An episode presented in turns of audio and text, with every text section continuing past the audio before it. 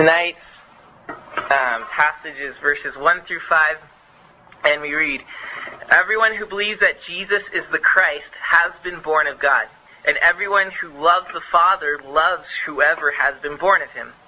By this we know that we love the children of God, when we love God and obey his commandments. For this is the love of God, that we keep his commandments, and his commandments are not burdensome. For everyone who has been born of God overcomes the world, and this is the victory that has overcome the world, our faith. Who is it that overcomes the world except the one who believes that Jesus is the Son of God? And Father, tonight we come and I, Lord, I, I ask a couple requests. First, be with my sister in Uganda as she is battling malaria right now. We pray that you would give health to her body and enable her to overcome that, heal her. And second, Lord, we ask that you would, I ask that you would empower me tonight, that you would help me to speak truth clearly and understandably. And then lastly, Father, for the hearers tonight, work in all of us by your Spirit to build our faith in Jesus. We want full assurance here. So bring it to us. In Jesus' name. Amen. So, as we come to uh, chapter 5, we're coming to the end of 1 John. We're, we're, this is the landing strips in front of us. We're making our descent. So, with that said, there's not going to be a whole lot of brand new information, a lot of summarizing and concluding. But he's going to say this in new ways. So it's still going to be fresh, but at the same time, it's not like we're going to find, okay, here are some new points for assurance. We've had our points of assurance. There's two conditions to be assured of eternal life. That's what the whole book's trying to tell you. How do I know, rather than assume? How do I know, have confidence, have assurance that I indeed am an inheritor of eternal life? How do I know that? I can't, you can't touch salvation. You can't see it, color it, draw it, fill in the lines. So how do I know that this transaction of eternal life has entered into my heart and life? John writes, so that you can know. And the two leading arguments he has that create assurance, you guys know it by now? Is that we have assurance of eternal life if, number one, we blank Jesus, well, good job. Oh, half a year has done a lot of wonders. This is great. We love Jesus. And then secondly, um, we have assurance if we love believers, others. So that whole loving God, loving people, if this is working in harmony, then we definitely have assurance of eternal life. And so we've been looking at that for however many months and years and weeks it's been. Um, and that's what he's going to do here in these first five verses, is he's going to retouch on those two themes so that we can know that we have assurance. By the way, this is total, this is like a side note here. I was thinking today during dinner and worship, what is, why is assurance important? Earlier, had you asked me, I would have answered, well, to be assured of my salvation produces joy. That was John's opening introduction to this book. It was, I write this so that your joy may be complete. And it's true. When I know that I have eternal life in me, and I know that without a doubt, my faith is a joyful faith. It is so much confidence with God and happiness, and there's none of that doubt and fear and timidity. It's just boldness and enjoyment with God. But now going through this, and of course we all hit seasons in our walks, um, I would answer, along with joy, assurance is important because it, it confirms that what you believe is real.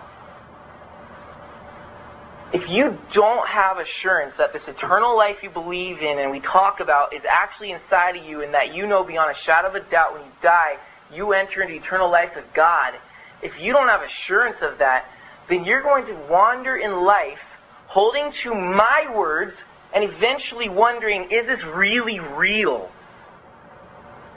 Is this true? Can I bank my life and faith on this? If you don't have assurance of it, why would you bank your life on it? So assurance is important because when we hit some seasons where you don't feel Christian, you don't feel like these things are really true, where are you going to go to know to hold on?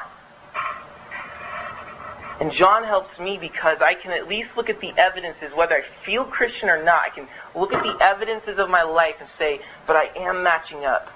So praise be to God, I'll put my faith in that and trust Him. So, end of that little section. I was just thinking about that, and I thought I think that's really important that we don't doubt. Do we have eternal life? Because if you start doubting that, you're going to start doubting everything about the Bible and everything about God. There's going to be none of that happy insurance, confidence thing. You're going to eventually be one walk down the other. I did that church thing a while ago. If you have assurance, are you ever going to do that? You'll never do that. That's, John argued in chapter 2 that the ones that do that, walk off from the church, they're the ones that never had eternal life to begin with. That's why they didn't have assurance. So he talked about staying in the truth is assurance, that you love it and you never leave it. And unfortunately, I have, I can count them, maybe it goes over one hand, how many friends have done just that with the church and then totally don't believe that anymore to the point where they mocked my sister. They were hanging out with her and said, so what, you going to try to save me now? This is a guy who professed to be a Christian, and I had teach here in this room once before. Just totally the other direction. Mocking Christians. Are you going to save me now? How does that happen? And that's why I think assurance is necessary, that we leave this study, um, the, the entire study of John, just grasping our eternal life with firm hands of faith, knowing that it's there, lest we ever do that deviation. All right, so there's my uh, soapbox. I'll get off and we'll get into my purpose tonight. Um, tonight we're looking at overcoming the burden of obedience. Overcoming the burden of obedience. Because um, we've seen the two conditions of this book assurance, assurance of eternal life. You know you have it if you love Jesus, you love others. But it's important to clarify here that my loving Jesus and loving others does not give me eternal life. I don't gain salvation from doing these two conditions. Rather, these two conditions prove that I have eternal life. They're evidences of it. So don't even go there and think that, oh, Brandon says salvation is something I can earn by doing these two things. I did not say that. I said that if you're doing those two things, then you know you already have salvation and it's working out of you. So these conditions don't give you salvation. They confirm your salvation. However, with that said, I can also say that if you don't have these two conditions of loving Jesus and others, then you are not saved. So while those two conditions don't save you, you must have those two conditions to be saved. Understand? So if I don't love Jesus and I'm not loving others, I can look you square in the face and say, it's likely you aren't saved. Because salvation isn't something we imitate. We just jump on a boat and say, woo, we're Christians now. Too much of that in the American church. Way too much of that. It's a rebirth. Verse 1 says that you've been born of God. You're reborn so that this loving God and loving other things is woven into the fabric of your new nature. It's who you are. It's not an act you put on. It happens. So if I see a, neglect of those two conditions, it's fair according to the scripture, not according to what we want to believe. According to the scripture, it's fair to say you don't have eternal life. And you're playing a dangerous game of assumptions little illustration. Jumping out of the airplane with a lunch backpack on, hoping there's a parachute in it. Dangerous assumption. So that's that's what um, verses one through five are going to help us. Look at verse one through two, the last part of one. Um, it says, "And everyone who loves the Father loves whoever has been born of him. By this we know that we love the children of God when we love God and obey His commandments. So see there it's saying, look, assurance through loving others. And then talk about love for Jesus in verse 3. For this is the love of God, that we keep His commandments. What's the, con- the continuity between those two points? It's keeping God's commandments. Do you see that? In verse 2 and 3. love for others, love for Jesus. Keep his commandments. So assurance comes through obedience to his commandments. And that's why I say if we're not loving him, we're not loving others, we don't have assurance. There must be obedience to his command to love him and others. That must happen. So there must be obedience.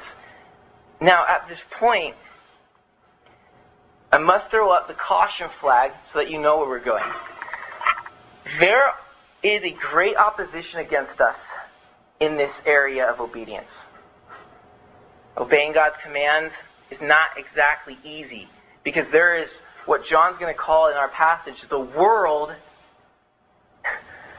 and it comes and creates this feeling that if I obey God, I'm going to be burdened with rules and restrictions, so I don't want to go there. I don't even want to, I just, save me, Lord, and I'm going to live my life. The world puts this burden on you, makes you think that obedience to His commandments is a burden. We're going to call that the burden of obedience, which is why I'm titling tonight's message, Overcoming the Burden of Obedience. And some of us feel that. You mean I have to obey God's commands? I have to walk according to His ways? That's a burden. If you've ever felt that way, this passage is for you. It teaches us to overcome that burden. So this is what we're going to see. This is our main point here. I hope to show us through these five verses that we have assurance of eternal life by overcoming the burden of obedience. So if we overcome the feeling that obeying God is a burden, then you know that you've got that assurance. All right, the bottom line is we ought to love God's commands and love to obey them. They're not some sort of like, oh, kick the can and say, whatever you say, boss. That sounds good to me. That's, that's where he's going to go here. All right. So, obedience through loving Jesus and loving others. So let's look at the loving other believers first. Verse 1 and 2. He says this, uh, we've already read it. He says, Everyone who loves the Father loves whoever's been born of him. In other words, if you love God, you're going to love other believers. It's gonna happen. This is nothing new. We've heard John say this over and over and over. If you really love God, you will love believers. Um, let me let's go through this. Like chapter two, verse ten, for example. He said, "Whoever loves his brother abides in the light, and in him there is no cause for stumbling." In three fourteen, we see, uh, we know that we have passed from death to life. Notice we love God because we love the brethren. Four verse seven, beloved, let us love one another. For love is from God, and whoever loves has been born of God and knows God. So if you love people, you love God, in other words. Anyone who does not love does not know God, because God is love. And then the most compelling verse is 420 through 21. If anyone says, I love God, and hates his brother, he is a liar.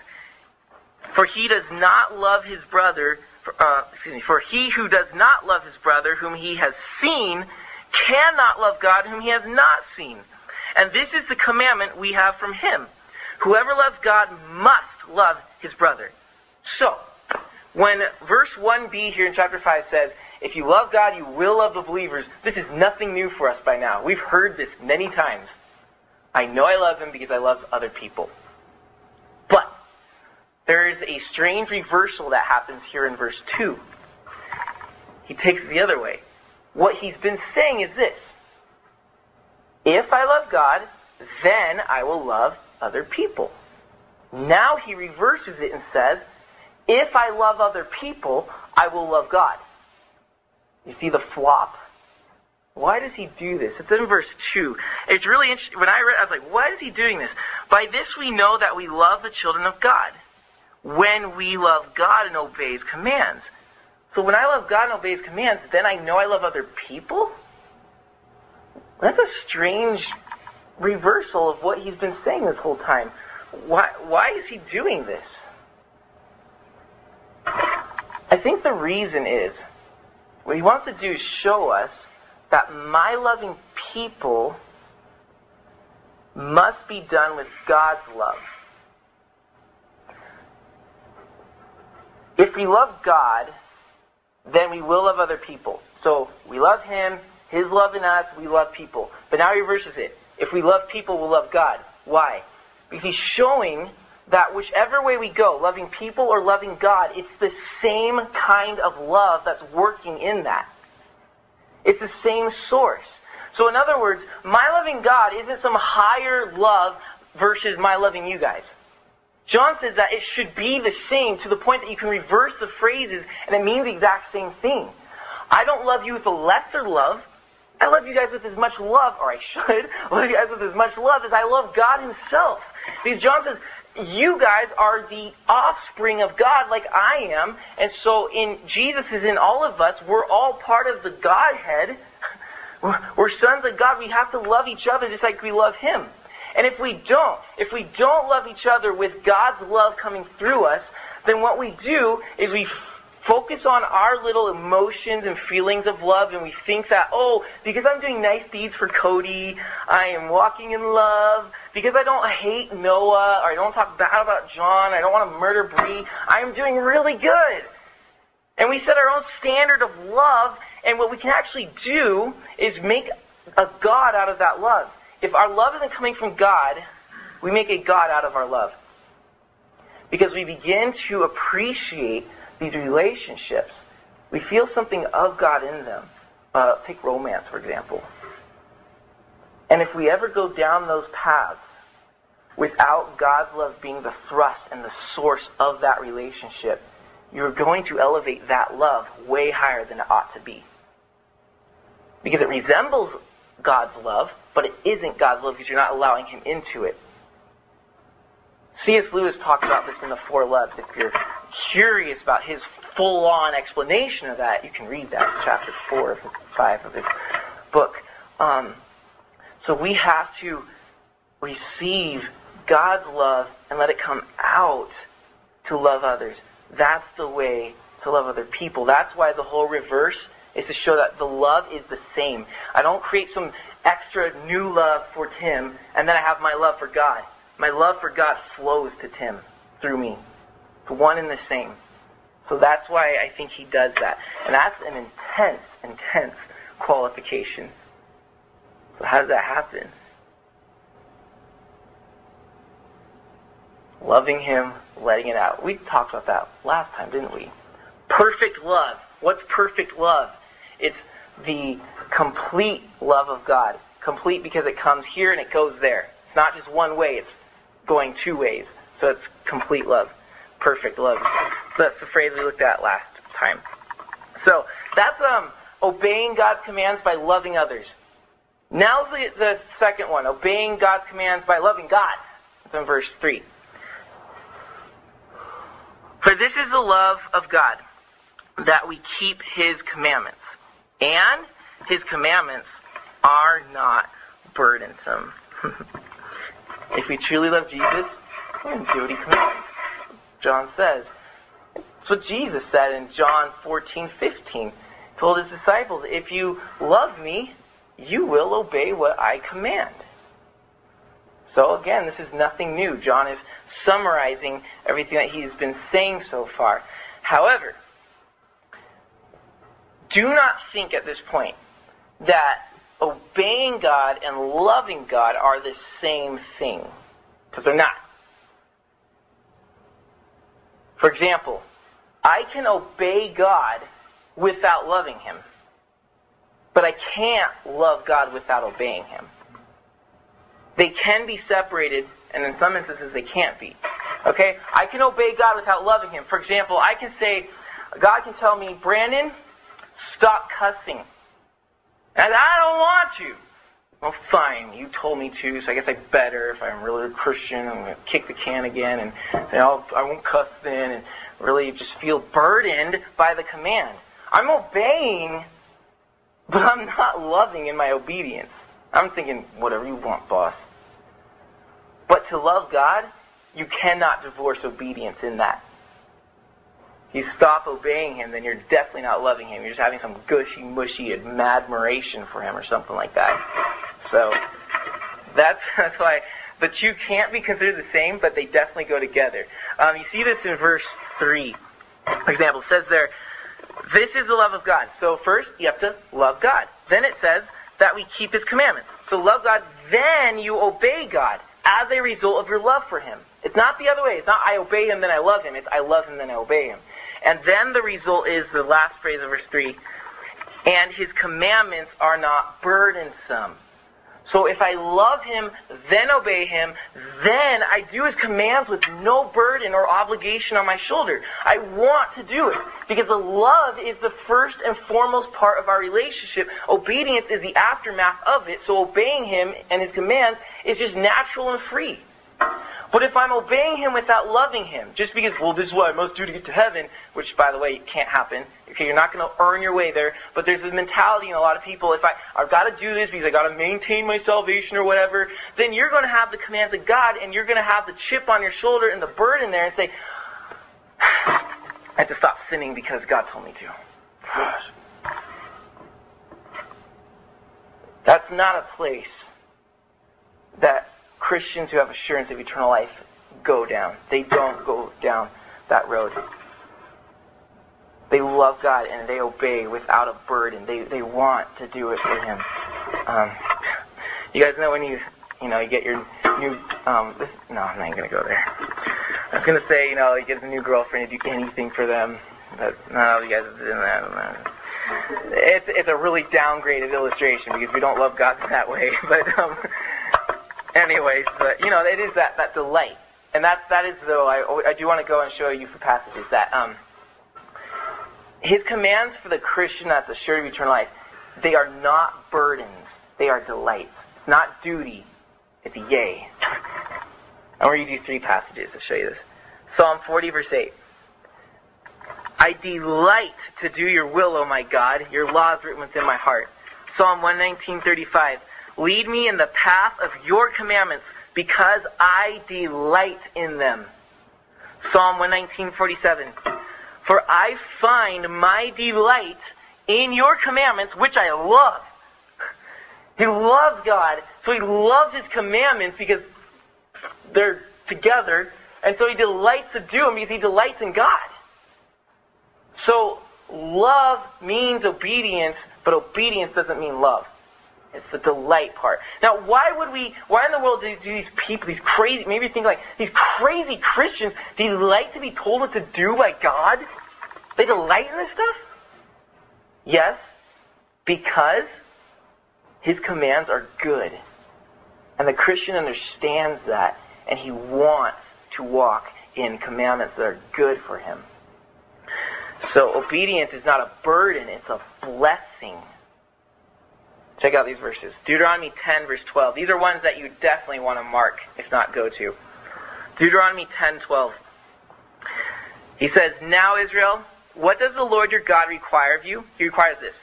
But to fear the Lord your God, to walk in all his ways, to love him, then to serve the Lord your God with all your heart, with all your soul, and to keep the commandments and statutes of the Lord, which I am commanding you today for your good. He said every conceivable phrase of how to obey his commands. Fear him, walk in his ways, keep his commands, serve him, every conceivable way. And then at the very end he says the reason for all that is because the commands are for your good. So do it. What, what, what kind of good? The kind of good that is protecting you from being enslaved or in, in bondage to empty passions. I don't want you to go fill yourself with this empty passion, this empty junk. So here's my commands to keep you in what's good. Exodus 20, verse 2. This is the very first word that God says before the Ten Commandments, which fall in the following verses. He says, before the first commandment, he says this, I am the Lord your God who brought you out of the land of Egypt, out of the house of bondage. In other words, what he's saying there, before he gives them, here are my ten laws, before I tell you to obey my commandments, I'm giving you these commandments so that you don't go into slavery and be in bondage to empty passions and desires. I'm keeping you away from that. I want to keep you in my goodness. Now listen to my Ten Commandments. Unfortunately, Israel didn't take his commandments in this way. They didn't see obedience to his commands as a blessing, they saw it as a burden. And this is what Moses prophesies in Deuteronomy 28:47. Deuteronomy 28:47. Because you did not serve the Lord your God with joyfulness and gladness of heart. In other words, because you did not serve God thinking his, his commandments were a blessing, they thought it was a burden. They didn't serve with joyfulness of heart. Because you didn't, therefore you shall serve your enemies, whom the Lord will bring against you. Because you did not find blessing in obedience, you found it as a burden, and you just grumbled your way along through, obeying God because you had to, they found bondage to their enemies. And for us, that'll be empty passions. So, what do we do here? Because I know not everybody sits there and thinks, yes, delight, blessing, obedience is blessing, it's me. Oh, I'm so glad someone's saying this. I thought I was the only freak here. Not everybody's thinking that. Some, some people are thinking, um, that's not me. I, I think like, hate my parents tell me to do the things of the Lord because, oh, I don't being told what to do. How do we overcome that burden of obedience? That feeling of I got to. Before we look at how to overcome that, why do we get into that mode? Why, why do we look at God's commands as a burden? What happens there? I think that what happens is in verse 4. It says, Everyone who has been born of God overcomes the world. What? Why, why does he suddenly throw the world into this? I mean, that's right after he says, For the commandments are not burdensome. For everyone who has been born of God overcomes the world. I take his insertion of the world there to mean his commands are not burdensome, but the world will tell you that they are. So if you're born of God, you overcome that mentality that, oh, God just commands a lot of burdens. I don't want to do that. The one born of God says, shut up. They're blessings. They're for my good. I delight in them. We've seen the world before. It's in 2 verse 15 um, this is where I'm going to back up that this is what the world is doing. It's telling you that his commands are a burden. Don't listen to them. Because remember, do you guys remember when we looked at the world um, and we talked about it as Satan's NASCAR track? Yeah. Okay, good. Basically, if you don't know what I'm talking about, the world is a system in which Satan has constructed turns to, they're called desires, to make people not love God. They're turns that turn you away from loving Jesus. And these are named in verse 16, 216, the desires of the flesh, the desires of the eyes, and pride and possessions. These things are trying to turn you away from loving Jesus.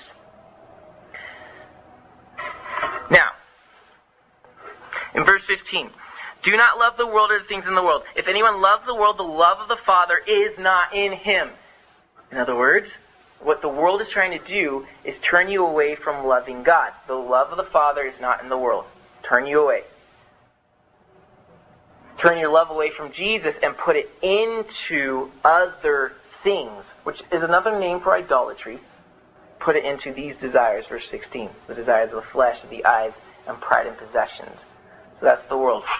Now, if that's you, and you have done the whole world turning, you're into these desires and passions of your flesh, eyes, and pride and possessions, what you're doing is, okay, I'm in these passions, I've turned away from the love of Jesus, and I'm in these, and yet I'm trying to keep his commands because I'm still a Christian.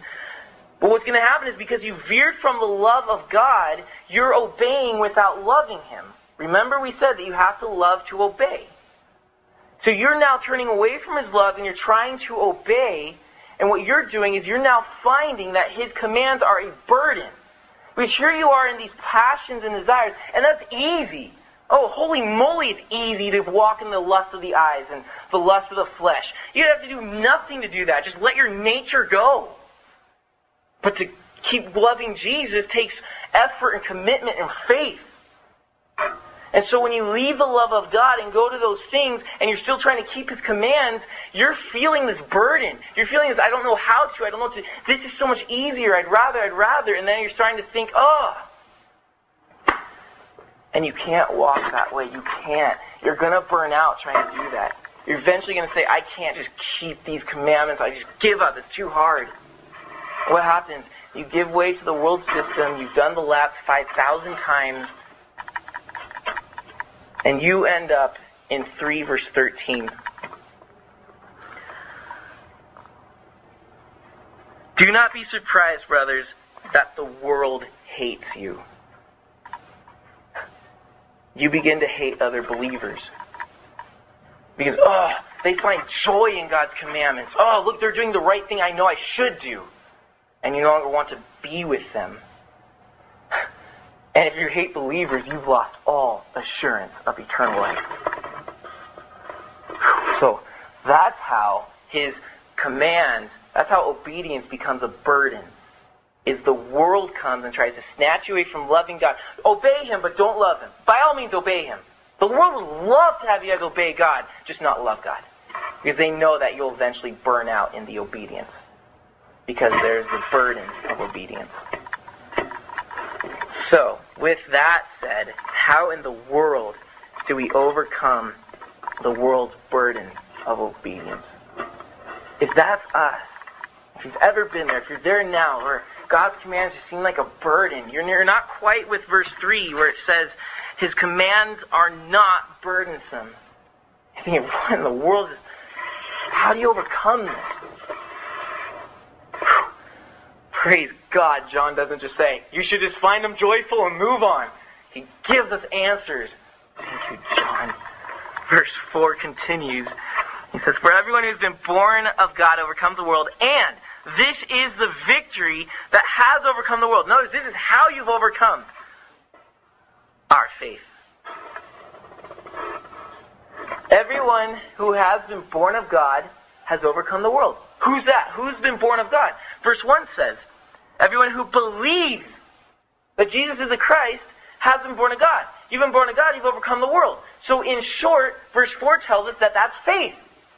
Whoever believes Jesus, that whoever has faith in Jesus overcomes the world. And this is such a big point to John that he rephrases everything in verse 5. Who is it that overcomes the world? Nobody, in other or except the one who believes that Jesus is the Son of God. That's the one who overcomes the world. You believe, you have faith that Jesus is the Son of God, the most glorious, all-satisfying, majestic, good being in the universe. He's the Son of Him. If you have faith in that, you will never find obedience a burden. Faith overcomes the world that says obedience is a burden. Because the one who has faith has been born of God. Watch this, okay? To be born of God means to possess all the attributes of God. Uh, you have, to, to really diminish this into like a human example, you have a kid. We'll experience this one day, I guess. um, they have your attributes. Some of the looks, some of the mannerisms, there's, there's resemblance there. We, being born of God, have His attributes. That's why John uses that example. We are of God. His divine nature is inside of us.